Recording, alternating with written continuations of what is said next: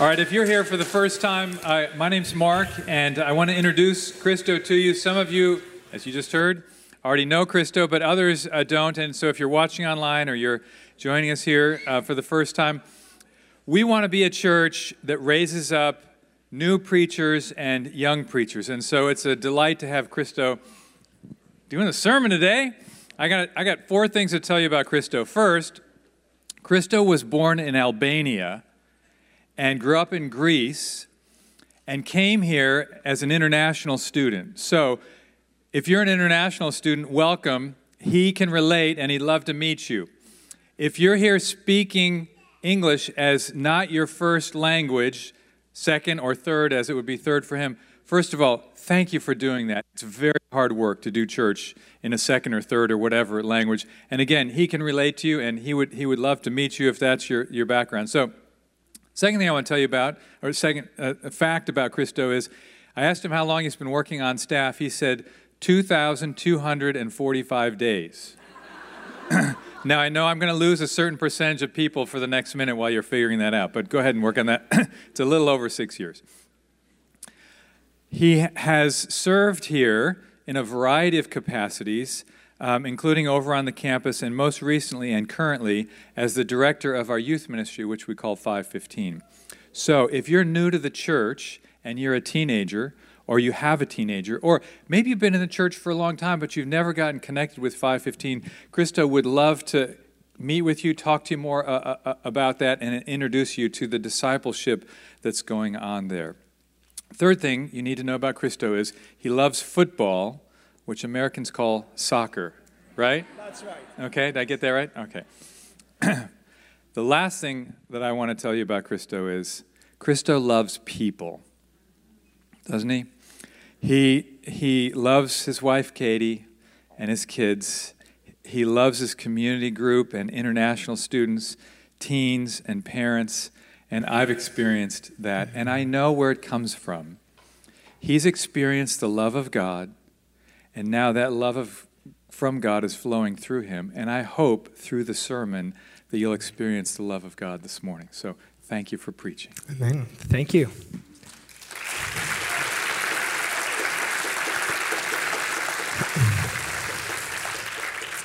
Well, good morning. I'm, I'm really excited, and as I said in that video, also a little bit nervous to be up here, but uh, bear with me. So, today we're going to continue in our uh, Psalm series, The Inexhaustible Riches of God's Word, and the text is going to be Psalm 119, verses 89 to 96. Uh, just as a way of reminder, Psalm 119 is the longest chapter in the Bible. It is 176 verses. And even though I feel a little bit tempted to read all 176 verses, I'm not, so we're good. But if you were to read, and I encourage you to read the entire Psalm 119, you will find out that it's an extensive meditation in the Word of God. It's a word in the Psalm 119, it extols the Word of God, it praises the Word of God. It's a psalm that gives wisdom, but it's also a psalm that reflects the vast spectrum of human emotions and experiences. So, for example, if you read over the psalm, you will see that it features lament and prayer and fear and joy and thanksgiving and praise, among many other emotions and experiences. So, it's really important before we dive into our text that we are reminded that this is not just about God's word, but this psalm is also a psalm that reflects the relationship and the love that exists between the psalmist and God. So, at this point, I'm going to ask Tori, who is part of our 515 youth ministry, to come and to read Psalm 119, verses 89 to 96. So please. Psalm 119, 89 through 96. Forever, O Lord, your word is firmly fixed in the heavens. Your faithfulness endures to all generations. You have established the earth, and it stands fast. By your appointment they stand this day, for all things are your servants. If your law had not been my delight, I would have perished in my affliction. I will forget your precepts, but by them you have given me life. I am yours, save me. I have sought my, your precepts. The wicked lie in wait to destroy me, but I consider your testimonies. I have seen no limit to all perfection, but your commandment is exceedingly broad. Amen. That is the Word of God. But before we go any further, let's take a moment to pray. Heavenly Father, Lord, thank you for the time that we get to gather together to worship, to sing, to praise you, and to study your word. Father, I pray that as we are opening up your holy scriptures, that by the end of this sermon, we'll be in awe with you. Father, I pray that you will teach us many wonderful things about you in your wonderful scriptures. Lord, I pray that those who need encouragement this morning, they will be encouraged by the preaching of God's word. Father, I pray that those who need to be comforted, they will be comforted by your very word to them. So, Lord, open our hearts that we'll receive whatever instruction you have to give us this morning through your text. And we pray this in Jesus' name. Amen. Do you ever wake up in the morning and you think to yourself, I'm not going to make it through today? Yeah. You wake up and you're so overwhelmed by whatever situation is going in your life that you feel that you don't have it in you to keep going. As we ask, as we open God's word this morning, I want us to ask this question as a prompt so we open up the text. And the question is this Where do you turn when you're in trouble? Is there somewhere that you can turn when you experience trials and affliction? See, most of us, we're quick to turn to other people. We're quick maybe to turn inwardly, or maybe to turn to other things, or maybe even substances. And although at times those things can be helpful to a certain degree, the truth is that none of those answers give a permanent solution. There, none of those answers are powerful enough to deliver us from our troubles. So, in short, none of those answers, none of those options are perfect solutions. But what we're going to learn today in Psalm 119, verses 89 to 96, is that there is a place to find permanent, powerful, and perfect help. In the most difficult moments of our life, we can turn to God and His Word. And the message is this the Word of God will never let you down. And if you are to walk out of here this morning and you don't remember anything else, and someone asks you, What was the message about? I want you to remember this one thing the Word of God will never let you down. And the psalmist gives us three reasons why. He says, The Word of God will never let you down because the Word of God is permanent. We're going to see that in verses 89 to 91. The Word of God will never let you down because the Word of God is powerful. Verses 92 to 95. And the third point, the Word of God will never let you down because the Word of God is perfect, as we're going to see in verse 96. So let's jump right into the first point and may God bless the preaching of His Word. The Word of God will never let you down because the Word of God is permanent. You see, in those verses, the psalmist is making a declaration. And he's saying the Word of God is permanent because it's God's Word. So look with me in verses 89 to 91 and notice what the psalmist is talking about. He's saying in verse 89, he's talking about someone and he says that his word is firmly fixed in the heavens.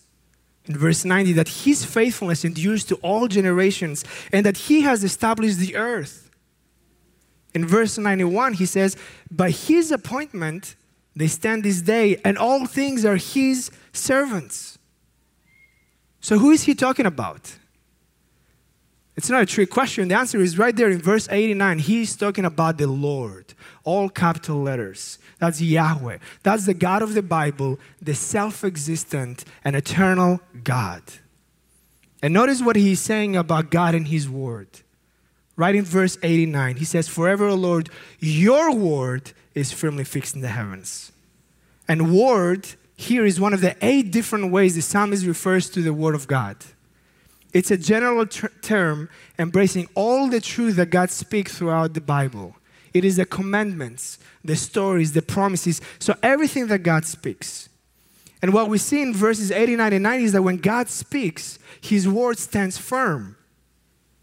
Your word is firmly fixed in the heavens. So the psalmist is declaring by saying it's fixed in the heavens that this is the eternal Word of God. He's saying, like, look, the Bible is not just the words of man, it's the very words of God. And God keeps His Word secure in the heavens. Another translation puts it this way the Word of God is settled, it's fixed. So in verse 89, the psalmist, he's pointing to the heavens. In verse 90, the psalmist points to the earth. And he says, You have established the earth and it stands fast. You see, he's using the earth as an illustration of just how permanent God's word is. He's saying, Look, just as God established the earth, and we know that from Genesis 1, that God spoke creation into existence and it stands fast, so does the Word of God. The same way that once creation was established and stands firm, so does the Word of God. Now, in a few weeks, maybe a few months, the sun will start to rise up a little bit later in the morning and come down a little bit earlier during the day. Check on us because for people who come from the Mediterranean and used to a lot of sun, that can be a difficult time.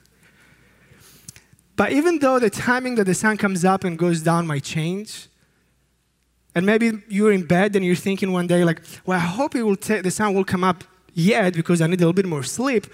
But yet, we know that the sun will come up and it will go down. Now, if you don't, we need to have a different conversation. So, what the psalmist is saying here, he is inviting us to look around in all creation, whether it is the heavens or the earth, and to see that what God speaks stands firm, that it is permanent. And not only it stands fast, but also the word of God endures to all generations. Verse 90 Your faithfulness endures to all generations. What he's saying here is that God's faithfulness is expressed by his word, to the, by his word, the very fact that God has kept all his promises. So I want you to think with me with the psalmist here for a second.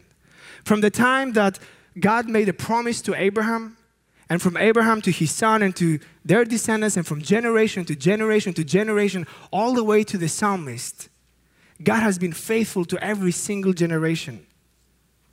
From the time that Abraham was wandering in the Middle East and in Mesopotamia, to slavery in Egypt, to the establishment of Israel as God's kingdom, God has been faithful to every single generation. So, church, you can trust in God's word because His faithfulness is permanent and so is His word. And one last observation in this section is that God's word is also unchanging, as we see in verse 91. By your appointment, they stand fast to this day. Who is they? He's talking about the Word of God. And he's saying, Look, the laws that you made are still in effect today. They're as true today as the day that they were first written. They continue to this day according to God's purposes. So, therefore, to summarize this first point, you don't have to worry that one day God's word will be irrelevant to you, or it will stop being true, or it will stop being there. But that's different from most of our experiences, isn't it? Now, listen, I know that most of you are from the United States, but I also come from the cradle of democracy. I come from Greece. And believe it or not, at some point back in time, thousands of years ago, Greece was the epicenter of the world. And there was a time that it was the golden age. It was so good that the sciences flourished and, and a lot of great things happened. And you read a lot of those in history. And during that time, one of the amazing things is that they built some incredible buildings. One of them, namely Acropolis. I live 10 to 15 minutes away from Acropolis. But if you ever were to go to Greece, parentheses, if you ever get a chance to go to Greece, please do. You'll have a great time. But if you ever go to Greece, what will you see if you visit Acropolis? You will see a crumbling temple. Because you see, no matter how beautiful and how magnificent it is, and we get glimpses of that, it did not stand the test of time. And everything that man creates, there is a limit to it. But you know what? The Word of God stands forever. God's Word is permanent, and His permanent work of creation is an example of just how permanent His Word is. God's word will never be untrue, will never be, uh, will never be irrelevant to your life. Because God's promises do not have an expiration date, but only a fulfillment date. So you can always trust the word of God. So if you find yourself in a difficult situation, what the psalmist is saying is look, you might call your friend, but he might not pick up. Or you might go to the pharmacy and to get your prescription, but maybe they run out of it. But he's saying, but the Word of God will always be there for you. You can bank that you can always trust in the Word of God. The Word of God will always be there for you, it will not let you down. So the Word of God will never let you down because it's permanent. Second point, the Word of God will never let you down because the Word of God is powerful. Another way of saying this is that it's effective, it is sufficient for life, it's what we need. It will accomplish its purposes in your life. But look with me and consider where the psalmist finds himself. Look at verse 92. He says, If your law had not been my delight, I will have perished in my affliction. I'll have perished in my affliction. In verse 94, he cries out and he says, I'm yours, save me. In verse 95, he says, The wicked lie in wait to destroy me. Now, what do you notice there? What is his condition? Well, my first observation is that the psalmist has experienced severe affliction, anguish, pain, danger, persecution. And what he sees in verse 92, he says, like, I could have perished. You can hear him say something along the lines, it was beyond me. It was killing me. I could have died. Now, we don't know for sure what the circumstances were, but we know for sure that this was no light affliction. 14 different times in the psalm, the psalmist talks about affliction. In the previous stanza, verses 81 to 88, marks the low point of the psalm. And in that section, we find that the psalmist is crying out and he's begging and he's crying out to God and he says, Give me life. Eight different times he does that in, the, in Psalm 119. But you know what? In our text today, it's a little bit different. In our text, we see that his prayer has been answered. He says, You have given me life. You see, the, fi- the psalmist finds himself in a different place. He's anchored in the word of God. So what the psalmist is, so what is the God the psalmist through the difficult times? We want to know. Don't you want to know what can get you through the hard times? It says like there was something about God's word that made this man to survive affliction. And look with me in verses 92 to 95. He says like even in his lowest point, he sought to delight in the word of God as you see in verse 92. He did not forget God's precepts, but he sought them out. You see that in verse 93 and 94. And he did it as he continued to consider God's testimonies, as we see in verse 95. You see, he continued to want, he continued to seek to know, love, and obey God's word. He sought God's precepts. And that's another way that the psalmist talks about the word of God. And precepts is a detailed instruction. It's an order that's meant to be carried out. So the psalmist is not just empty talk, he's seeking to be obedient to what God shows him in the scriptures. And the psalmist says, Look, I will never forget your word. So he's not saying I'll only remember your word, he's saying that I'll remember to also do what your word says. And I know that the psalmist and none of us can do that perfectly. None of us can pursue and obey God's word perfectly. But what he's saying is that he has established and determined in his heart that he's going to live a life that's pleasing to God. So it's not a matter of performance or perfection, it's a matter of direction. So even when the enemies wait for an opportunity to destroy him, the psalmist turns to God's word and he considers his testimonies. You see, he's not naive about the seriousness of his danger, but his mighty weapon was to wander to ponder, sorry, God's word as a defense to the enemy's attacks. You see, he's trying to understand the word of God and the relevance to his life. On the outside, the enemies are seeking to destroy him, but inwardly, the psalmist continues to turn to God's word. Another way of saying this is that what got him through was a lifelong habit, a lifestyle of reading, praying, meditating, memorizing, studying God's word. He was cultivating fellowship with God through his word. And in doing so, the psalmist was able to experience God's sustaining grace in time of affliction. So, look, the truth is that believers are not exempt from trials, suffering, or persecution or affliction, but the psalmist here helps us view affliction from a godly perspective. You see, affliction, difficulty, trial, suffering, sadness, pain can become the source of discontentment, depression, isolation, anger, unless, unless affliction drives us to God and His Word. You see, when we're afflicted and our hearts are broken, we need the nearness of God. And we experience God's nearness through God's powerful Word. And that goes beyond this mere Bible knowledge. And I know that in a church our side, you may find yourself this morning in a place where you relate with the affliction of the psalmist. Maybe you are lukewarm about your faith. Maybe you're spiritually lethargic or apathetic toward the things of God. Maybe you're struggling to get to God's word. Can we be honest for a moment? Well, perhaps you're experiencing some form of affliction. And look, the first thing I want to say is thank you for being here.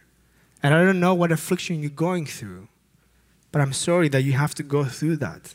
But I want to encourage you that you don't fight this battle alone. Earlier in Psalm 119, verse 50, the psalmist says that this is my comfort in my affliction, that your promise gives me life. That's a beautiful text. And I want to share with you a quick story. So, when I got saved during college, God radically transformed my life. And in the beginning stages, it was amazing. I mean, you know, I was like a new Christo. So I'm living a completely different way. I want to do things completely different. I'm studying scriptures, and it was it was the honeymoon phase. I mean, I opened the scriptures, and whatever I read, it was just perfect. I could understand what it said. I could pray, and I felt like God answered every single prayer. But you see, I didn't have the maturity to know that you still continue to live in a broken world, that sin can still continue to creep back in. So then I found myself in this very difficult situation. It was, I have not suffered a lot in my life. My affliction does not compare with some of the things that you, some of you might have suffered. But it was a time of desperation.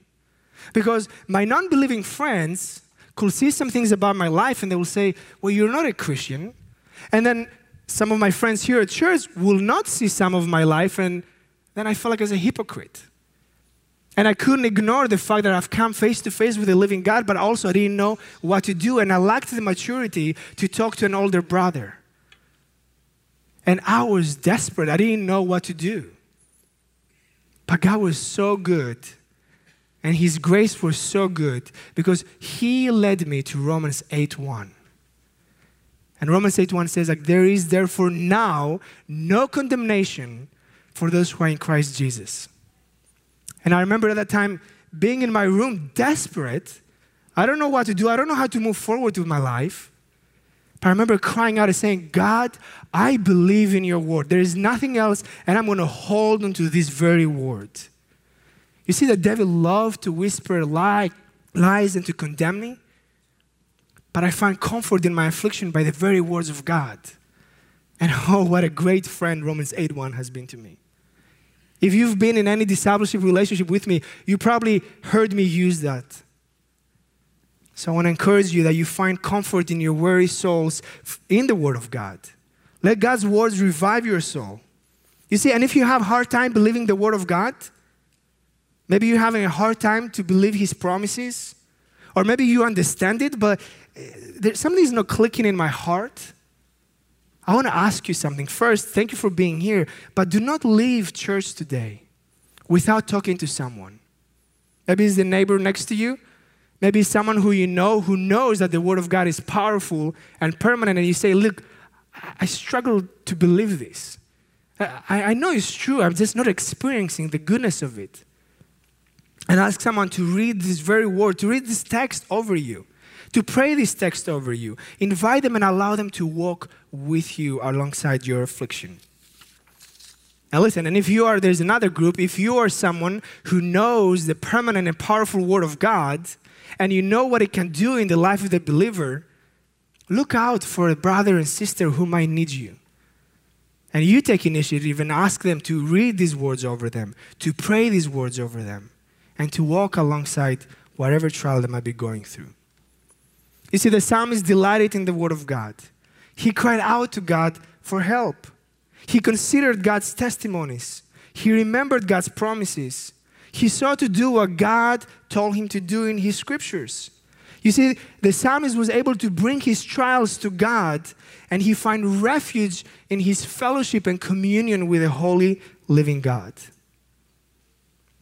And I know it's perhaps easier to praise God when things are going well. But what's remarkable is that it is in his suffering that he turns to God. It in the, dar- in the darkest moments of his life, he turns to God. The circumstances are not ideal. He's in danger, he's persecuted, he's afflicted, but God and his word are the center of his thinking. And God's word sustained him in his hardships. His soul is revived. He finds rescue and refuge from his troubles and from his enemies. This is how he survives affliction. And that's a timely reminder for us that even in times where we cannot delight in what's going on around in our lives, we can delight in the things that God shows us in His Word. So, what do you do when you find yourself in a difficult time, in a time of affliction? Well, what the psalmist is saying look, the Word of God is powerful to meet, you, to meet you at your lowest point, at the darkest moments of your life. So, the Word of God will never let you down because it is permanent, because it is powerful. Third, the Word of God will never let you down because the Word of God is perfect. Look in verse 96. He says, I've seen a limit to all perfection, but your commandment is exceedingly broad. Now remember that this is Hebrew poetry, and Hebrew poetry uses a lot parallelism and contrast. So what he's saying here is like, look, I've seen a limit to all perfection, but here's the contrast your commandment is exceedingly broad, it's infinite, it's without any limit. There is limits to all things, but your word is unlimited. This last verse is a summary statement. You see, the psalmist, he's, he's been telling us, look, the word of God is permanent, the word of God is powerful, and then almost like he, he ends in a doxology, he ends up in praising God. He's saying, look, it's just perfect. Nothing else is perfect, but God's word is perfect. And this could be very well the summary of the book of Ecclesiastes that we just went over earlier this year. Derek Kidner, one of the, uh, on his commentary, he puts it this way He says, Every earthly enterprise has its day and comes to nothing. Only in God and His commandments do we, do, do we get beyond these frustrating limits. Contrary to our fears of God's word being oppressive and limiting, God's word is actually freeing. And I'm going to add to that and enable us to live the lives that God created us to live. You see, we can enjoy true freedom by living according to God's powerful, permanent, and perfect word. So everything builds to this climax. Even perfection has its limits. Look, Mark mentioned earlier that I love soccer. It's football, but sure, soccer. Okay? And, and you know, every couple of years, a team will come around, usually European team, usually from Spain, and they'll be so good. And they'll be so good, and someone say, that team is just perfect. And you know what happens? Two, three years go by, and then another team comes, and they're like, oh, that team is perfect. And then another team comes and they're saying, like, oh no, that team is perfect. Let me tell you what, none of those teams are perfect. You know why? Because even the teams that do so well, it's not that they go and they win every single game. It's not that they never concede any goals. It's not that they never get any red cards. There's a limit to perfection. That goes for all things. You buy a phone, and by the time the next one comes around, all of a sudden that phone doesn't seem as good anymore. Everything has its limits, but God's word has no limit Everything is limited in its perfection, but the Word of God is not limited in any way. It is what you need now, but also forever, because the Word of God is exceedingly broad. It goes beyond. It's not just for life on earth, but it goes beyond that because it prepares you for the glory to come. It prepares you for all eternity. Now, this box here, maybe you notice it. I'm not going to pull a magic trick. some of you might be relieved, some of you might be disappointed. But this box here actually belongs to my wife, Katie. And I don't even know how to open this, but the point is, what's inside there, I know what's inside, and what's inside there are letters. And there are letters that I've written to her from the, time, from the time that we start dating, through engagement, through marriage, through becoming parents, through anniversaries and birthdays. I've written letters to her to express to her my love and my affection for her. So Katie loves, thank you. Who said guys cannot be romantic, right? guys, take notes. but Katie loves this box not because of the box, not because of the letter, not because of the handwriting, but it is because there is a person behind those letters. So you see, I think it's really important that as we think about the permanent powerful, and perfect Word of God, that we're reminded that there is a person behind. That the Bible is God's love letter to you. This is God telling you of His affections for you. And the perfect, the permanent, powerful, perfect Word of God was preparing the psalmist for the day of judgment and for all eternity. But you know, the psalmist could only see that in shadow. But we see that more fully in Christ. You see, the perfect, powerful, and permanent Word of God became flesh, as we read in John 1.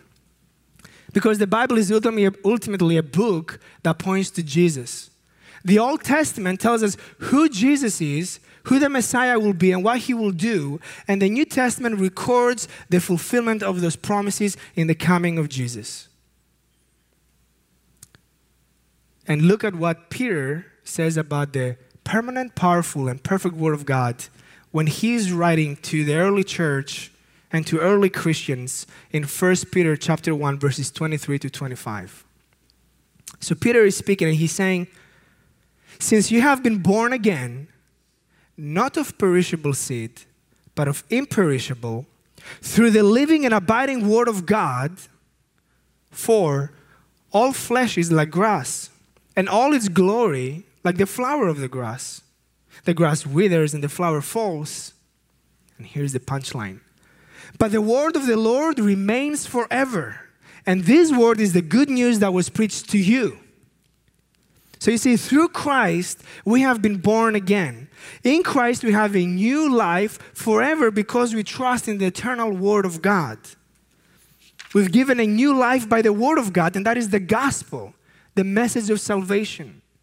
And by our union with Christ, we have eternal life and communion with God.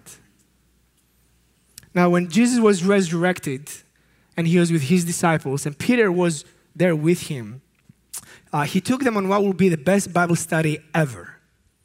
In Luke 24 27, we read that Jesus, after his resurrection, verse 27, beginning with Moses and all the prophets, he interpreted to them in all the scriptures the things concerning himself. You see, Jesus explains to his disciples that everything in the scriptures points to him. He wanted them to understand, and he opened their minds to read the Bible through the lens of Christ, through the lens of the gospel. So, the point here is that through Christ we have everlasting life. And we open up the scriptures because the scriptures open, their, open our hearts to the gospel and the good news of Christ. And now, as you consider this, remember that Jesus, growing up as a Jewish boy, he had to read, he had to meditate, he had to memorize, and he had to sing these very same verses. Jesus is a perfect example of someone who delighted in the Word of God. And you know what? Jesus, He kept it perfectly. He delighted in the Word of God more than anyone, and He kept it perfectly. And He was obedient to the will of God to the point of shedding His own blood. The psalmist says, If your law had not been my delight, I would have perished in my affliction. But you know what? Jesus did perish in his affliction, didn't he? And Jesus perished in his affliction so that you and I, we don't have to. But the good news is that God raised him from the dead. And as we see in the Gospels, doing God's will resulted in an eternal life and an eternal inheritance. And knowing Christ's work gives us the confidence to approach the throne of grace. It allows us to have fellowship with God, but also with one another. You see, if you want to see God's word come to life, if you want God's word come to life for you, then come to Jesus. Pray this prayer I am yours. Save me. And this is not something that you just do by yourself. Because remember, even though the psalmist is writing this, that the Psalms was the national songbook for Israel. So there's a communal aspect. Ask the Holy Spirit to make this true for you. Do it together in community. Get involved in the community group. Mark mentioned that I love my community group. I do. Because through the ups and downs of life, it is in those friends that I so many times I find comfort and I'm encouraged and I'm strengthened. And they carry me through the difficult times. Take advantage of the many discipleship opportunities that are coming up this fall. And when you don't know what else to do, simply continue to cry out to God, save me. So, to recap here, you can always be confident that the word of the Bible, that the word of the living God will never let you down because it is permanent, because it is powerful, and because it is perfect. The message of the gospel is timeless.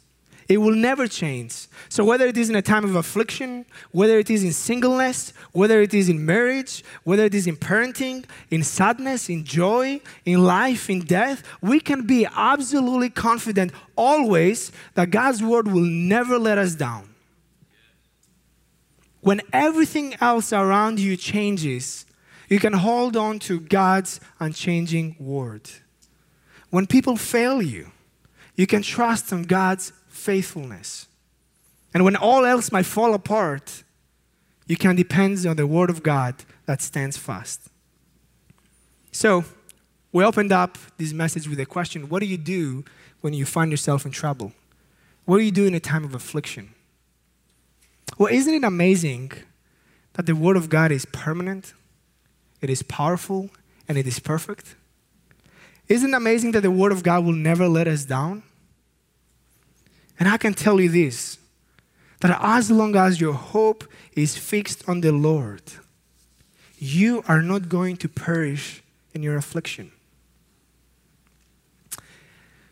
Now, you might be at a cross points. Maybe there's an important decision coming up.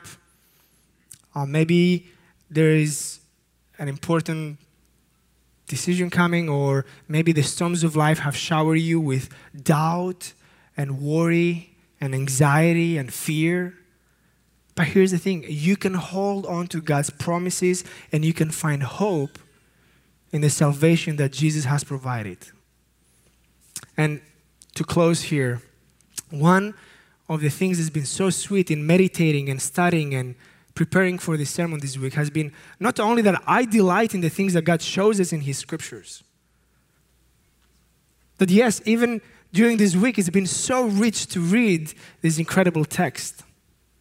But I have another reason to delight, and that is because I do not find those to be true only in the pages of this, of, the, of this text and of the Bible, but because I've seen that lived out in our church. And I was reflecting how, even in this past month, I love how the church rallies to do community together whether it is to help someone on their wedding day or whether we come alongside someone, amen, or whether we come alongside someone where they've lost a loved one, whether it is for a baby shower or whether it is for a hospital visit when someone is in the ICU. I love that. And why, the reason why I love that and the reason why I rejoice is because I know I've heard and I've seen so many of you say, together with the psalmist, together with this text, say that if I didn't delight in God's word, I will have perished. I will not have made it. God's word has been all that I needed. I've heard those very words some, from some of you. So I want to pray in closing that, Lord willing, that will continue to be the testimony of this church. But I want to pray also that, Lord willing, this will be the testimony for all of us. Amen? But we cannot do that without the help of the Holy Spirit. So let's close and ask the Spirit to help us to bring this to life. Heavenly Father, Lord, you are like nothing else in all creation. Father, nothing compares to you.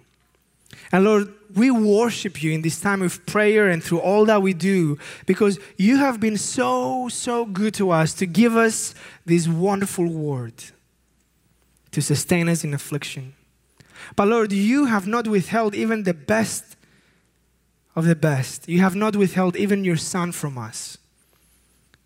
And Lord, we thank you. We praise you. We're grateful for the work that you are doing in our lives, for the things that you are showing us as we seek to follow you. So, Lord, I do pray that our hearts will be strengthened. Lord, I do pray that this message will be one that we're not just going to remember when we go out in the parking lot, but that we will remember the truth that you have shown us in these scriptures, even in the darkest moments of our lives. And that we will live our lives. We live our lives in light of all the wonderful things that you taught us this morning in your holy scriptures. So, Lord, thank you for your grace and for your kindness and for your mercy to us. We pray all of these things in Jesus' name. Amen.